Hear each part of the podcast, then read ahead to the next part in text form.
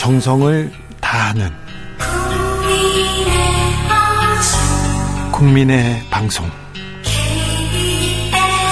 KBS 주진우 라이브. 그냥 그렇다고요.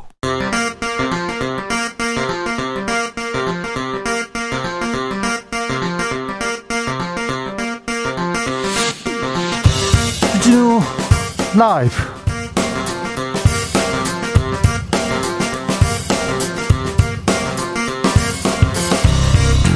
2022년 7월 25일 월요일입니다. 안녕하십니까. 주진우입니다. 12.12 쿠데타에 준하는 상황 이상민 행안부 장관이 전국 경찰서장 회의를 비판했습니다. 회의를 주도했다는 이유로 대기 발령받은 유삼영 전 서장 경찰국 신설이 더 쿠데타적 발상이다 이렇게 주장합니다. 일선 경찰들은 민주주의가 뭔지 모르나 이렇게 비판하는데요. 어, 경찰의 집단 행동과 검찰의 집, 집단 행동을 바라보는 정부 여당의 입장 사뭇 다릅니다. 어떻게 다른지 김은지 기자와 살펴보겠습니다. 민주당 전당대회 변수인 예비 경선 나흘 앞으로 다가왔습니다. 어대명이냐 어대명을 잡을 이재명 대항마 누가 되느냐 관심이 집중됩니다. 이재명이 대표되면 당 분열된다. 연일 이재명 잡는 발언 내놓고 있는 서른 의원과 함께 출마의 변 들어보겠습니다. 박범계 대 한동훈 국회 대정부 질문에서 전현직 법무부 장관이 국회의원과 장관으로 마주섰습니다. 검찰 인사 한동훈 장관 혼자 다 했다 이렇게 얘기했더니 박범계 의원도 장관 시절 총장 패싱하지 않았나 이렇게 두 사람 날카로운 신, 신경정 버렸습니다. 한마디도 지지 않더군요. 한동훈 장관 김건희 여사 연루된 도이치모터스 주가 조작 사건에 대해서는 겨, 곧 결론 날 것으로 생각한다고 답했습니다. 정치적 원의 시점에서 짚어봅니다. 나비처럼 날아 벌처럼 쏜다. 여기는 주진우 라이브입니다. 오늘도 자중차에 겸손하고 진전성 있게 여러분과 함께 하겠습니다. 7말 8초 바야흐로 휴가 시즌입니다. 윤석열 대통령도 다음 주에 여름 휴가 갑니다. 모든 공무원들 휴가 가십시오. 이렇게 독려했는데요. 코로나로 또 물가도 또 뛰고 휴가지 가는 것도 쉽지 않다 이렇게 말하는 분들도 많습니다. 그래서 올해는 집에서 보내겠다는 분도 있는데요. 올 여름 여러분들 휴가 계획 알려주십시오. 알뜰 휴가 계획 있으면 또 한 수 가르쳐 주십시오. 샵 9730 짧은 건 50원 긴 문자는 100원입니다. 콩으로 보내시면 무료입니다. 그럼 주진우 라이브 시작하겠습니다.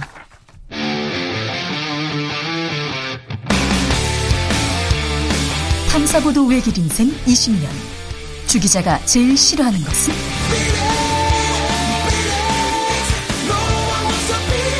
이 세상에서 비리와 부리가 사라지는 그날까지. 오늘도 흔들림 없이 주진우 라이브와 함께.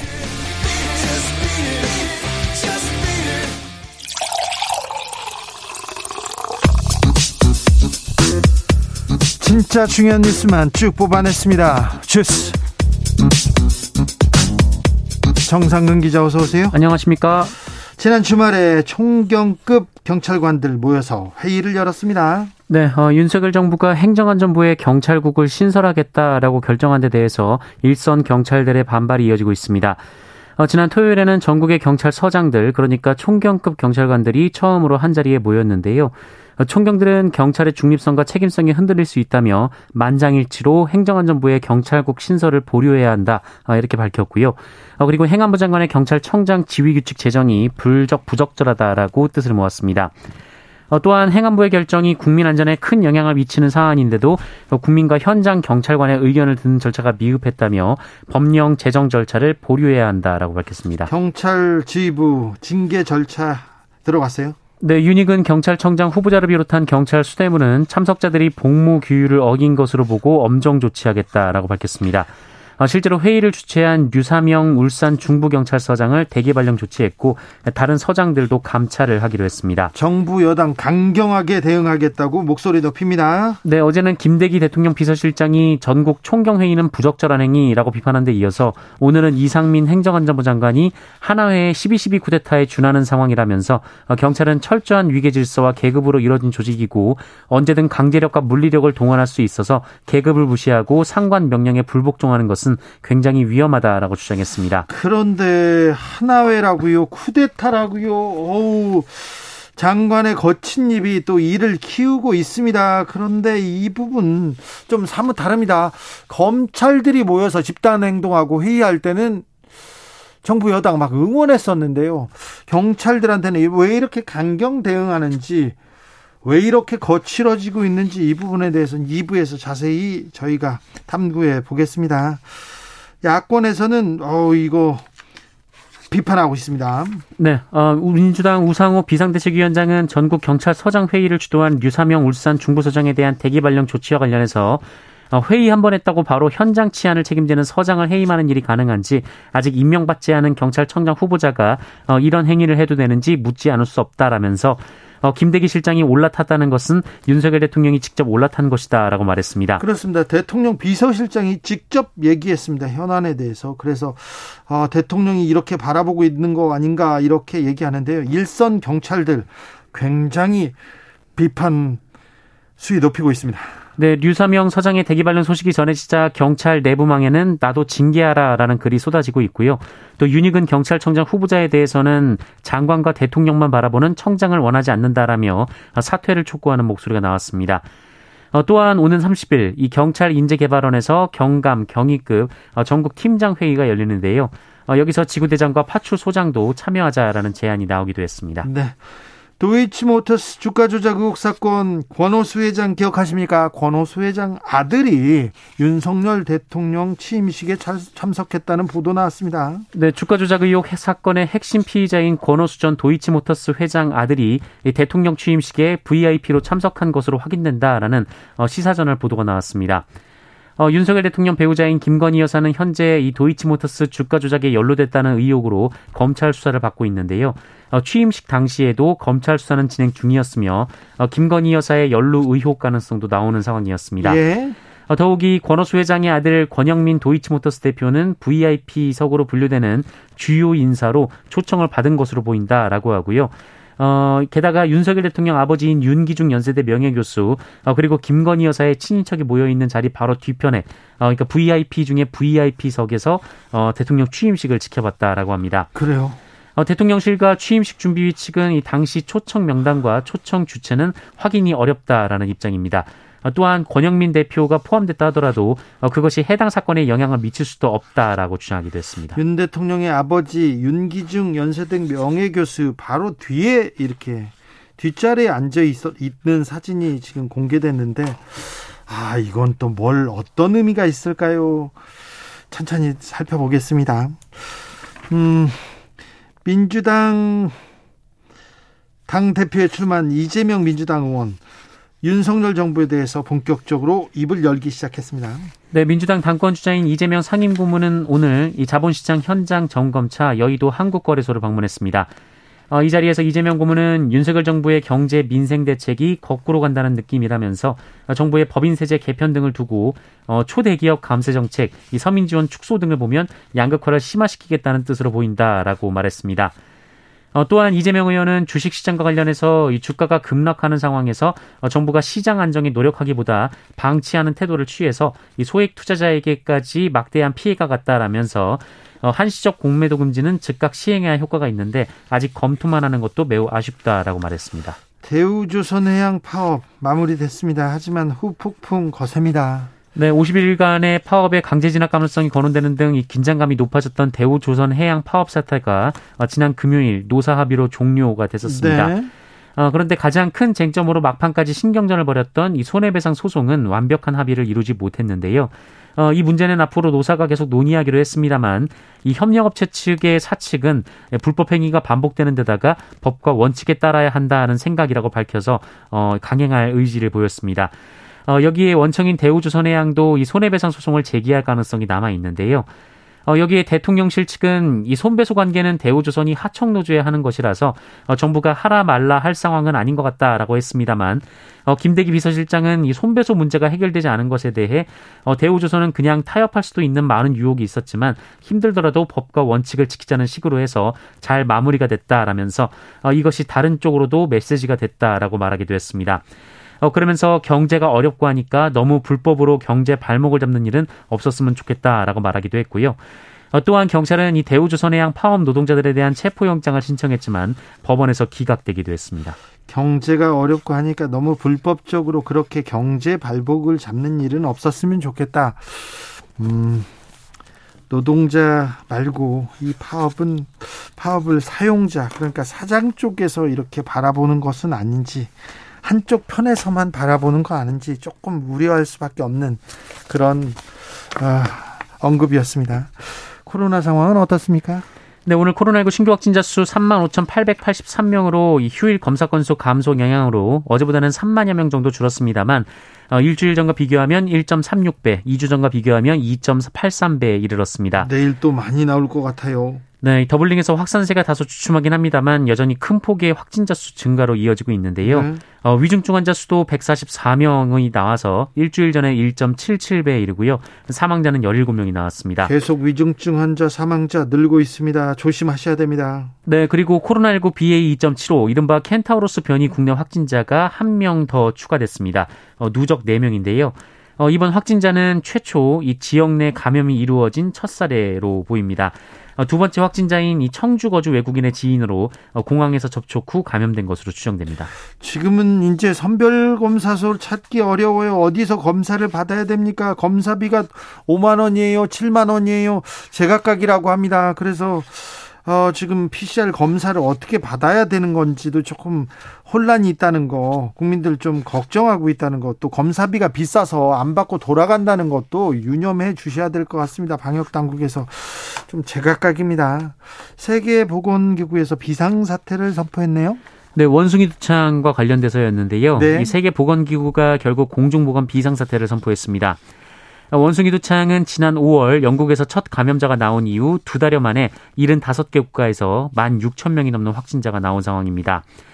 어, WHO가 국제적 공중보건 비상 사태를 선언한 것은 이 소아마비와 에볼라, 지카 바이러스, 코로나19 등에 이어서 역대 일곱 번째입니다. 아, 심각하네요. 네, 그래서 우리 질병관리청도 이번 주 위기 평가 회의를 열어서 국내 상황을 점검하겠다라는 계획인데요.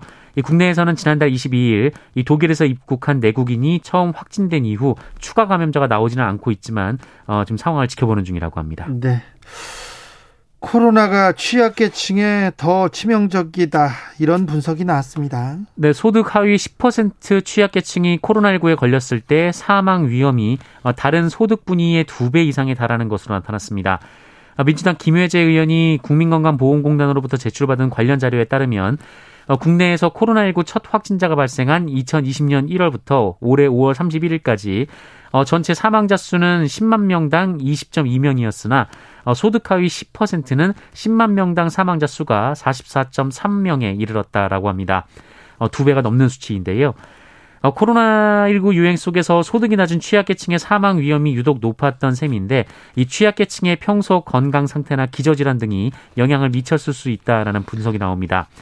또한 음. 생활상의 여건 때문에 의료기관 내원 자체를 미루거나 그렇죠. 검사 치료에 적극적으로 나설 수 없었을 가능성도 있습니다. 그렇죠. 건강 상태가 안 좋은 데다가 또 병원에 가서 좋은 바로 진료 받지 않았을 가능성도 크고요. 네, 여기에 그동안 정부가 부담하던 병의원 외래 진료 시 발생하는 진료비 본인 부담금 그리고 약값을 지난 11일부터 확진자가 납부하게 되면서 이 취약계층이 병원 진료에 더욱 소극적이 될 수 있다 아, 이런 지적이 나오고 있는데요. 관련 대책 마련이 시급하다라는 지적입니다. 그렇습니다. 코로나가 지금 계속 퍼지고 있는데 퍼지고 있는데 취약계층 의료 부담은 더 커지고 있다는 것이 또 조금 문제입니다. 이 부분은 좀 살펴야 되는 거 아닌가 그런 생각합니다. 아, 코로나가 없는 사람들, 힘든 사람한테는 더 치명적으로 다가옵니다. 네, 뭐든 뭐든 안 그랬습니까만 뭐 질병은 더더욱 그렇습니다. 앞으로 공시지가 3억 원 이하의 지방 주택 이제 주택 수에 산정되지 않습니다. 다주택자들은 뭐 좋아하겠네요. 네, 앞으로 공시가 3억 원 상당의 지방주택은 양도소득세와 종합부동산세 산정 때 모두 주택 수로 치지 않습니다. 1세대 어, 1주택자가 저가의 지방주택을 한 채 더 가져도 어, 기존에 누리던 양도 종부세상의 혜택을 그대로 누리게 되는 것인데요. 어, 기획재정부는 이런 내용을 담은 지방 저가주택 과세 개편 방안을 어, 이번 2002년 2022년 세제 개편안에 담았습니다. 어, 이는 기존의 어, 기존의 기준 가격을 공시가 2억 원, 한옥 4억 원 이하에서 공시가 3억 원, 한옥 4억 원 이하로 상향 조정한 것입니다. 네. 또한 정부는 1세대 1주택자가 이사를 목적으로 이전 주택을 팔기 전에 다른 주택을 산 경우 어, 상 그리고 또 상속으로 주택을 추가로 보유하게 된 경우도 1세대 1주택자로서 종부세 특례를 적용하기로 했습니다. 어, 이 같은 종부세 특례 제도를 적용받고자 할 경우에는 오는 9월 16일부터 30일까지 관할 세무서에 신고를 해야 합니다. 네. 집을 한 채 더 사고 싶다, 하나 더 갖고 싶다, 이런 사람들이 있습니다. 아무튼 부동산 부자들한테는 좀 좋은 소식이 계속 들리고 있습니다. 이번 정부 들어서 말입니다. 음주나 무면허 운전을 하다가 사고를 내면 사실상 보험 적용이 안 된다고요? 네, 앞으로 음주운전이나 무면허, 뺑소니 사고를 내면 사실상 보험 혜택을 받지 못하는 수준으로 이 높은 사고 부담금이 부과됩니다. 네. 어, 마약 약물을 복용한 상태에서도 역시 마찬가지입니다. 이 국토부는 28일 이 같은 내용을 담은 이 새 자동차 손해배상 보장법이 시행된다라고 어제 밝혔는데요. 어, 관련돼서 의무보험 한도 내에서 피해자에게 지급된 보험금 전액을 이 사고 부담금으로 부담하도록 하는 내용을 담고 있습니다. 네.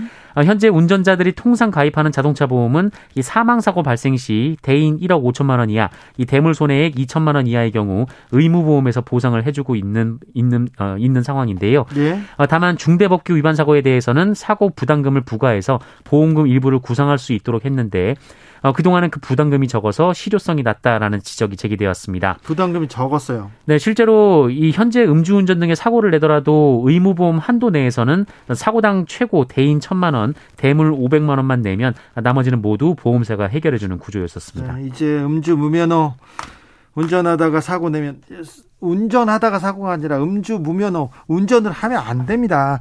보험 적용도 안 된다고 합니다.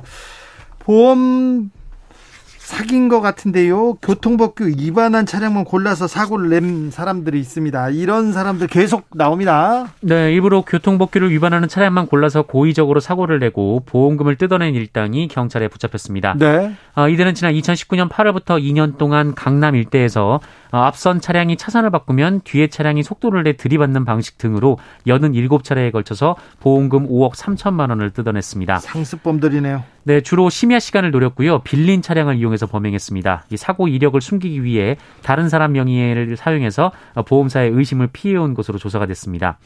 어, 게다가 이들은 이 보험금을 많이 받기 위해서 용돈을 벌게 해주겠다라며 이 배달원이나 동네 선후배 등 지인들을 탑승자로 끌어들이기도 했는데요. 이 탑승자와 운전자로 역할을 나눈 일당은 고의 사고 후 합의금을 받아 나눠 갖는 방식으로 범행을 했습니다.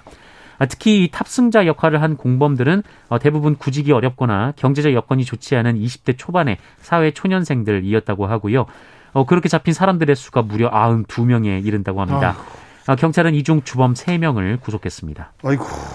네. 그러니까 교통법규를 잘 지키면 잘 지켜야 됩니다. 위반한 사, 차량만 골라서 사고를 내고 보험금을 챙겼습니다. 아이고. 네. 주스 정상 기자 함께 했습니다. 감사합니다. 고맙습니다. 2399님 코로나 때문에요. 생활도 위축되고요. 상실감도 커져가지고 정말 큰 문제입니다. 얘기합니다. 코로나 때문에 위축됐다는 분들 많습니다. 힘내셔야 될 텐데. 그리고 또 오늘 김연아 선수의 결혼 소식 때문에 상실감 크다는 분들 정말 많습니다. 네, 남자분들 저도 많이 봤어요. 네, 힘내세요. 올여름 휴가 계획 알려주세요. 알뜰 휴가 방법은 이렇게 계속 보내고 있습니다. 8763님, 올해 휴가는 집 강수입니다. 물가도 너무 오르고 올해는 집에서 푹 쉬렵니다. 4546님, 올해 여름 휴가는 곧 태어날 2세 부인과 조리원에서 보낼 것 같습니다. 부인과 아이 모두 건강하길 바랍니다. 아이고, 축하드립니다. 건강하길 빕니다. 김상환님께서 5일 동안 책 읽으려고 세권 샀습니다. 주기자 책은 없다는 게 아쉽지만 다음 휴가 때 생각해 볼게요. 네. 네. 양미영님, 온천 갑니다. 여름이라 덥다고 생각 마시고요. 가족 노천탕 강추합니다. 튜브로 물놀이도 할 수 있고요. 어른들은 이열치열 뜨거운 물에 온천도 즐길 수 있습니다. 아, 이 더위에 온천이요? 아, 강추한다고 합니다. 어, 이거 생각해보지 못했는데 역발상인데 어, 좋은 생각인 것 같습니다. 8305님 휴가 못 가본 지 12년입니다. 올해는 1박 2일이라도 계획 수립해보려고 하는데 물가 상승 코로나 확산으로 갈 수 있을지요. 그래도 꼭 가보십시오. 그래도 꼭 어떻게든 좀 세워보시면 좋겠습니다. 12년째 못 갔다면 좀 이거는 좀 본인에게 그리고 가족들한테 휴가를 줄 의무가 있습니다. 0610님 제 여름 휴가는요 전기차 타고 전국 투어할 예정입니다. 자 잠은 차에서 자고요. 씻는 건 인근 목욕탕 가서요. 아 전국 투어라 차에서 잠자고요. 아, 네. 차에서 자는 분들 많죠. 씻는 건 인근 목욕탕. 0610님, 어, 여름휴가 다녀오셔가지고 어떻게 다녀왔는지 꼭 알려주십시오. 4651님, 지난번에요. 여름휴가 친정 식구 42명이 강원도로 단체 여름휴가 떠난다고 문자 했었는데 기억합니다. 기억해요. 그런데요. 코로나 확진자가 늘어가지고 지난주 취소했어요. 계획 세우면서 설렜는데 안전을 택했습니다. 아이고 안타깝네. 4651님 잘 다녀오시기를 저도 길어 빌었는데 이놈 코로나 때문에 아이고 네. 근데 아무튼 아, 네. 코로나 상황이 좀 심각합니다. 네. 네. 아, 위, 위로가 필요한데 좀 응원하겠습니다. 곧 가시 수 있을 것 같습니다. 네. 네. 그러길 바라겠습니다. 9909님, 국공립 자연휴양님이 그래도 좀 저렴합니다. 야영 데크 빌려가지고 놀 계획이에요. 아이들은 동네 물이, 물놀이터 데려갈 거고요. 코로나 전에는 지자체에서 무료 물놀이장도 많이 만들어줬는데 애들이 좋아했는데 코로나 안정세 꼭 바랍니다. 코로나 때문에 지금 아이들 물놀이를 못 가서 좀 안타깝네요. 0255님, 올해 휴가는 방콕입니다. 또 방콕 나왔습니다. 암 수술하신 친정엄마 엄마와 집에서 시원하게 에어컨 틀고 만난 거 먹으려고요. 친정 엄마 몸 회복 빨리 좀 하게끔 몸에 좋은 음식 많이 많이 해드려야겠어요. 아이고 효녀시네. 네. 건강 아, 곧, 곧 되찾으시기를 쾌차하시기를 빌겠습니다. 교통정보센터 다녀올게요. 이승미 씨.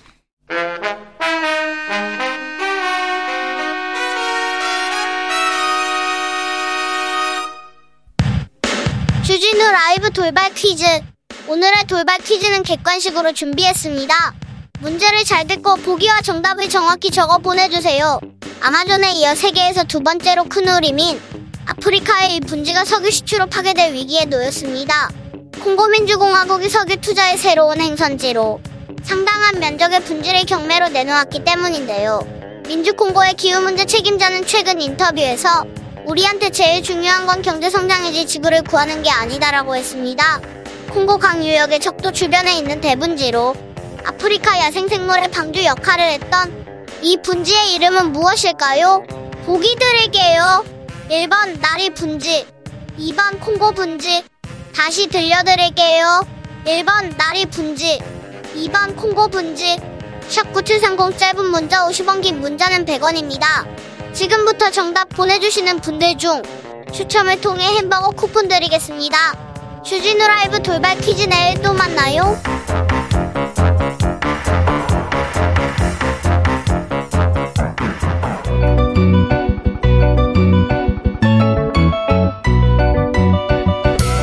한층 날카롭다 한결 정확하다 한편 세심하다 밖에서 보는 내밀한 분석 정치적 원의 시점 오늘의 정치권 상황 원회에서 더 정확하게 분석해 드립니다. 이현주 전 국민의힘 의원. 네, 인류 국가의 꿈 이현주입니다. 네, 인류 국가의 꿈. 네. 최민희 전 더불어민주당 의원. 불굴의 희망 최민희입니다. 네, 알겠습니다. 인류 국가의 꿈 불굴의 희망. 아 이렇게 합쳐졌으면 좋겠네. 자 경찰국 신설 논란 뜨겁습니다. 특별히 경찰 내부의 반발 심상치 않습니다. 이분들이 그렇게 화내거나 막 집단 행동하고 그러던 분들이 아니었는데 어 그렇습니다. 이상민 음. 장관 12.12 쿠데타 발언까지 나왔습니다. 이 상황 어떻게 보십니까?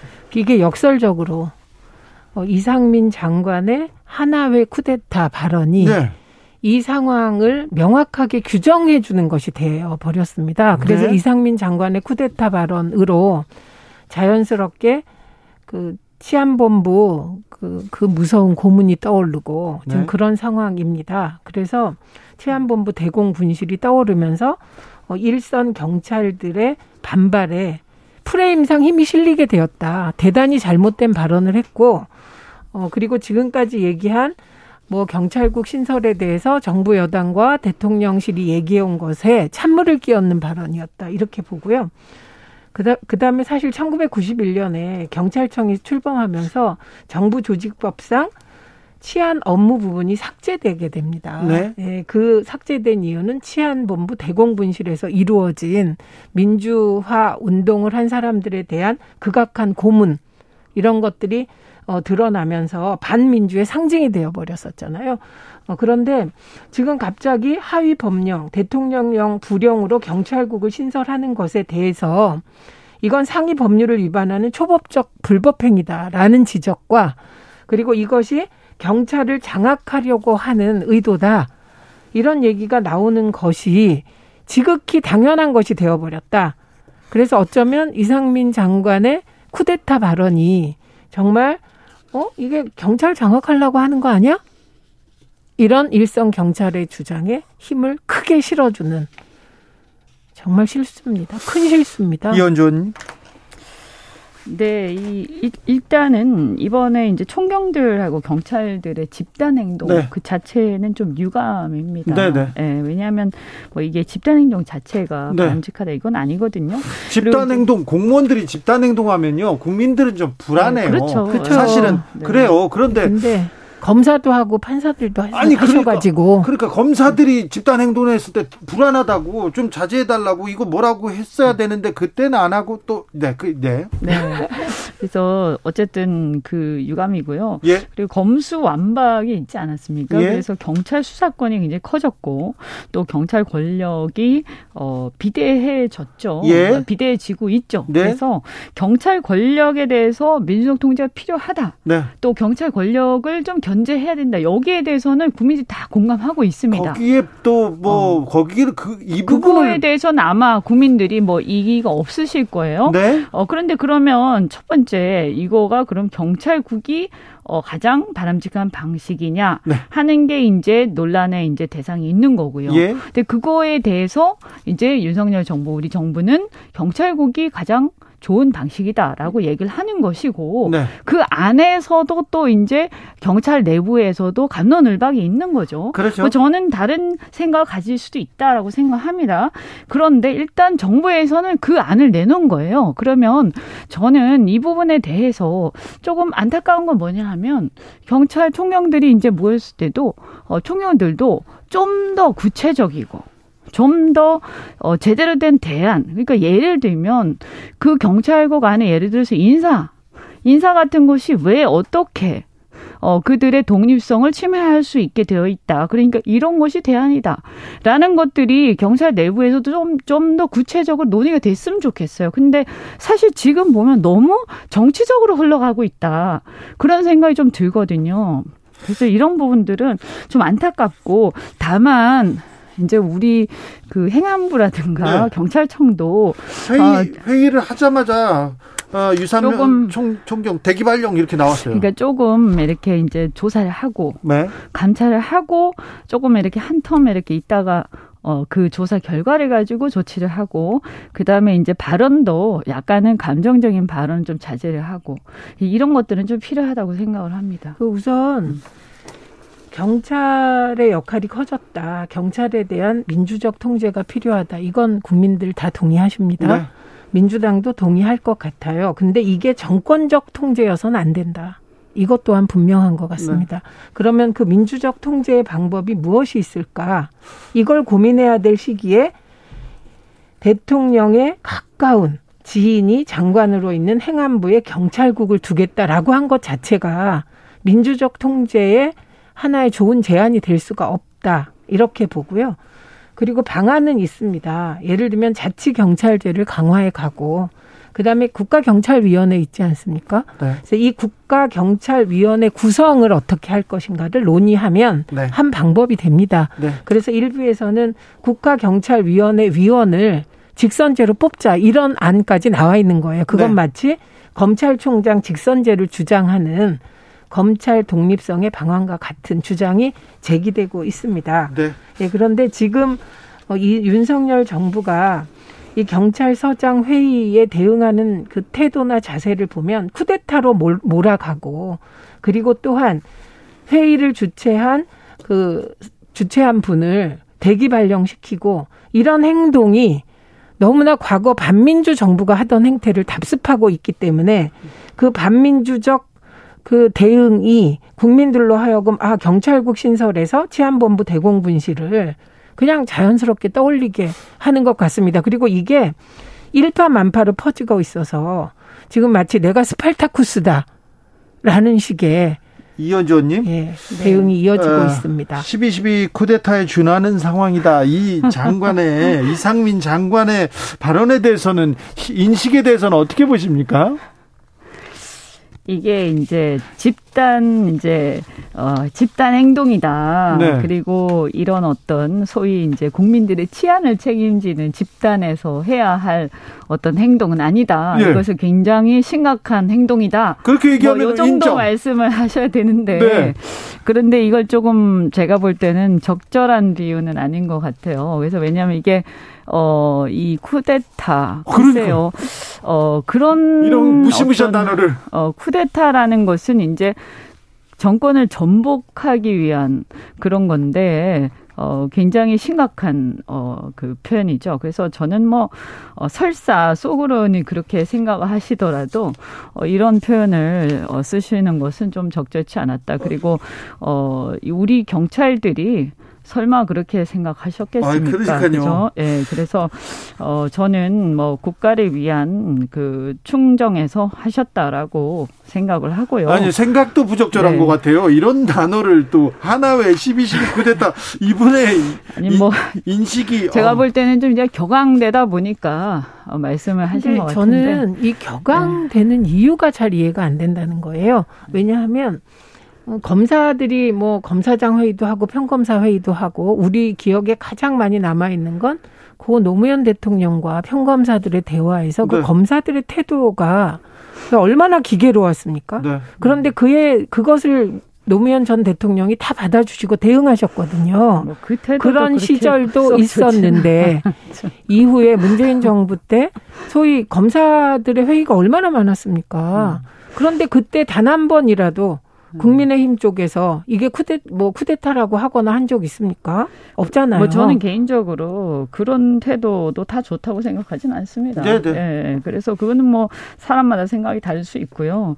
어 그런데 어쨌든 그런 집단 행동을 미화하는 건 좀 문제가 있다고 생각하고. 그렇죠, 그렇죠. 어, 그런데 어쨌든 그것을 뭐 나쁘게 얘기할 수도 있고 비판할 수도 있다. 네. 다만 어, 표현은 조금 어, 이렇게 너무 격앙되거나 할 필요는 없다. 왜냐하면 이제 우리가 집권 집권당이고 또 집권 세력이기 때문에 장관이잖아요. 이제 어쨌든 어, 비록 좀 부적절한 행동들을 했다 하더라도 어, 국민들에 대해서는 어, 우리가 이제 표현을 할 때는 어, 좀 이렇게 유연하게 네. 어, 대할 필요가 있는 거죠. 그러니까 쿠데타 어. 발언으로 어, 윤석열 정부의 대응이 윤석열 정부가 반민주 정부처럼 느끼게 만들었다. 이제 이거는 사실은 어떻게 보면 어 사실 현명하지 못한 네. 부분이 있습니다. 빨리 사과하시면 될 것 같아요. 요거는 뭐 넘어가시고요. 네. 다만 이제 제가 볼 때 이 경찰국 문제인데요. 제 생각은 그렇습니다. 이게 여러 가지 방안이 있죠. 경찰의 독립, 그러니까 경찰 전체를 독립한다, 경찰 업무 전체를 독립한다. 이건 사실은 저는 적절치는 않아요. 왜냐하면 경찰이 어 여러 가지 업무들이 있죠. 행정 업무도 있습니다. 네? 그러니까 순수한 행정 업무라든지 민생 업무 이런 것들을 독립한다. 이건 말이 안 되고요. 그건 예. 행안부 밑에 있는 게 맞습니다. 근데 이제 수사 업무 이것은 독립성을 어 보장을 해줄 필요가 있는 거죠. 그러면 이 경찰의 수사 업무라든가 이런 것들을 어떻게 독립성을 어, 보장해 줄 것이냐 이 문제는 그 검찰의 수사 독립성하고 똑같은 어, 취지인 거고요. 그랬을 때 그러면 이제 법무부 같은 경우에도 검찰국이 있죠. 근데 법무부의 검찰국도 마찬가지로 어이 법무부의 검찰국도 역시 마찬가지로 독립성 문제가 대두돼 있습니다. 근데 아직 개선이 안 된 상태예요. 네.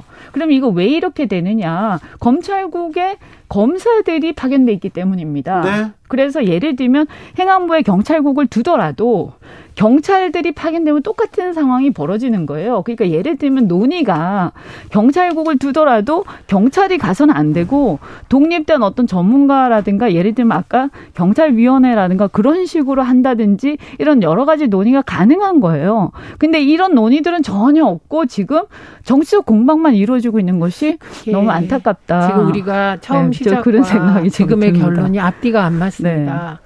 왜냐하면 경찰국을 두게 된 이유를 처음에 설명할 때 수사 검경 수사권 조정으로 경찰의 수사권과 관련한 역할이 커져서 네. 경찰에 대한 민주적 통제가 필요해서 이 논의가 시작된 거잖아요. 네. 그런데 그 경찰 독립적 측면에서 이것이 안행부에 행안부에 경찰국이 신설되는 건 말씀하신 행정적인 부분 경찰 업무를 통제하겠다는 게 아니라 수사권과 관련하여 통제하겠다는 의도로 볼 수밖에 없다는 겁니다. 자, 이 부분에 가지고는 네. 그한 그러니까 3박 4일 정도 네, 회의를 해야 되는데 논의가 길어지고. 자, 네, 네. 논의가 필요하다는 것까지만 하고 다음 주제로 넘어가겠습니다. 윤석열 정부 들어 첫 대정부 질문 시작됐습니다. 오늘 박범계 전 법무부 장관과 한동훈 법무부 장관 설전이 있었습니다. 20초간 노려봤답니다, 서로.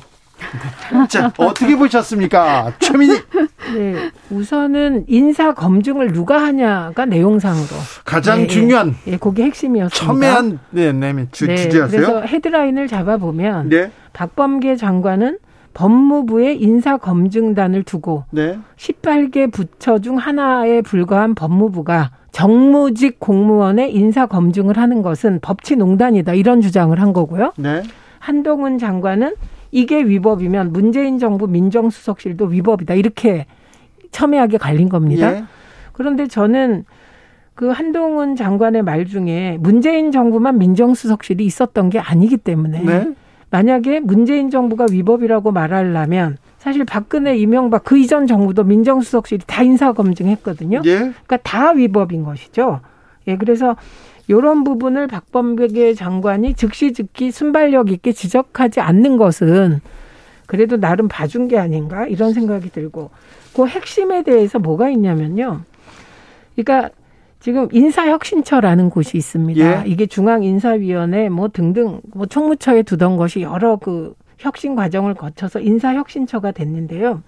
한동훈 장관의 주장은 인사혁신처가 정무직 인사 검증을 하는 것이 그게 합법이다 이렇게 보는 것 같았습니다. 예, 오늘 주장이. 예. 그런데 제가 인사혁신처 들어가서 자료를 찾아봐도 인사혁신처가 정무직 공무원을 검증한다는 역할을 못 찾았습니다, 제가. 네. 그런 역할을 해 오지도 않았죠? 예, 그동안에 안 해왔어요. 주로 한 게 공무원 인사제도 바꾸는 거. 예. 그래서 고위 공무원단 이런 거 이제 중앙인사관리위원회에서 한 거거든요. 그리고 연금 개혁 등등 이런 역할이더라고요.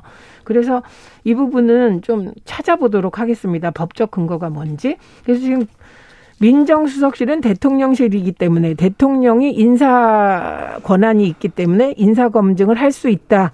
이게 정부 조직법 14조 얘기고요. 그래서 이 부분을 주장한 박범계 의원과 인사혁신처의 정무직 공무원 검증 역할이 있으므로 이것을 위임받아서 법무부가 하는 게 타, 타당하다라는 두 주장이 부딪혔어요. 네. 그래서 요거는 이후 계속되는 대정부 질문 과정에서 법적 규정을 찾아서 좀 이렇게 정리하면 될 사안입니다. 네, 네, 밝혀지겠죠. 네, 네. 사실관계가 이현주 의원님께서는 어떻게 보셨습니까?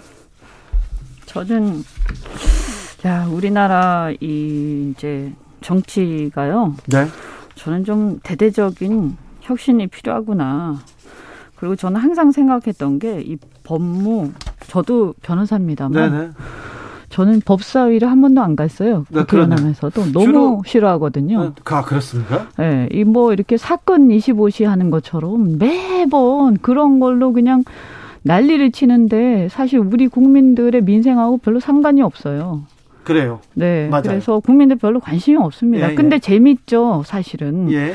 그래서 이런데 너무 우리가 시간을 낭비해서는 안 된다. 그리고 네. 지금 이번에 오늘의 이 주제를 보면 어 사실은 외교 국방 이런 이런 게 오늘 있었나요? 있었습니다. 그죠? 그리고 어, 있었습니다. 예, 그 있었죠? 질문도 했습니다. 예, 윤, 했잖아요. 윤 근데 예. 이 이슈는 전부 한동훈, 박봉계 이쪽으로 어, 블랙홀처럼 빨려 들어갔는데 사실 이 법사위가요 정말 진짜 자구 이런 쪽으로 궁극적으로는 저는 가야 된다고 보고요.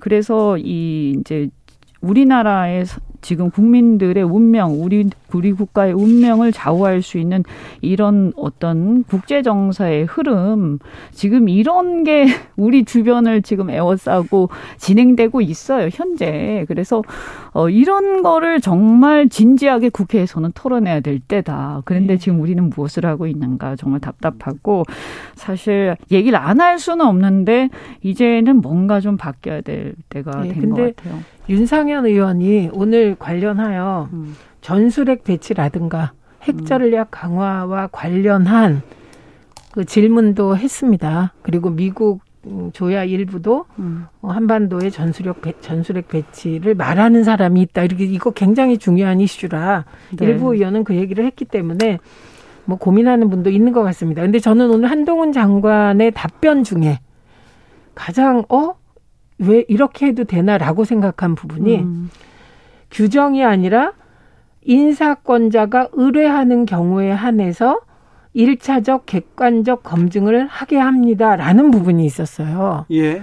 그러면 규정이 아니라 인사권자가 의뢰하는 경우에 한해서만 일차적 객관적 검증을 하게 된다 이 말에서 그러면 인사권자 자의에 따라 이 사람은 검증하고 이 사람은 검증 안 하고 이렇다는 뜻인가? 왜냐하면 워낙 말로만 보면 말로만. 예 말로만 그러니까 답변을 그렇게 했습니다. 네. 그래서 이 부분이 의아스러웠어요. 그래서 이 부분은 법적으로 더 검토도 해보고 그리고 저는 민정수석실을 이름 바꿔서 부활하라는 걸 계속 주장하고 있습니다. 왜냐하면 지금 윤석열 정부에서 인사와 관련하여 검증이 부실해서 음. 저는 영부인 지원실도 만들고 네. 민정수석실을 이름을 바꿔서라도 음. 좀 만들어야 된다. 이걸 음. 주장을 계속 해오고 있는데 네. 아예 그 업무를 양성할 필요가 있다. 그렇죠. 그 업무를 음. 하고는 있으나 계속 지금 이게 구, 멍이 나고 있는 그렇죠. 거죠. 그렇죠. 그 구멍 나는 게 그 예를 들면 지금 한동훈 장관 말에 따르면 인사권자가 의뢰하는 경우에 한해서 일차적 객관적 검증을 한다면 네. 인사권자가 의뢰 안 하는 경우는 일차적 객관적 검증을 안 한다는 의미가 되기 때문에 어쩌면 요 문장 하나가 윤석열 정부에서 인터넷만 찾아도 알 수 있는 그런 허술한 부분 인사에 있어서 드러난 것이 요 답변에 있는 게 아닌가 싶어서 지금이라도 저는 민정수석실 역사 역할을 이름 바꾸더라도 통합하는 어떤 그 곳이 필요하다, 조직이 필요하다 이 주장을 오늘도 드리고 싶었습니다. 아무튼 대통령실에서 특별히 인사 검증 계속, 분야, 네, 네, 계속 그 민정수석실도 그렇고 뭐 제2부속실도 그렇고 어, 많은 분들이 사실 건의를 하죠. 건의를 하는데 어, 반응이 없어요. 예, 반응이 우리, 없습니까? 우리 내부에서도 아마 얘기들을 많이 하시는 걸로 알고 있는데 네. 뭐 사실 뭐 그거를 두는 게 뭐 공약은 폐지하기로 했습니다만 그래서 뭐 그거, 역할을 해야죠. 그걸 폐지하기로 한 공약 안 지킨다고 뭐 크게 국민들이 저는 비판할 것 같지 않거든요. 네. 네. 그래서 그거는 뭐 저는 다시 부활하는 게 예. 일리가 있다 이렇게 두 분이. 합의 봤습니다. 그래서 대통령실에 민정수석, 민정 특별히 인사 검증 그리고 또 영부인 어떻게 할 건지에 뭐 대해서는 합리적인 네. 지적이니까 네. 좀그 조금 그 이 부분에 대해서는 좀 받아들였으면 좋겠습니다. 자, 아.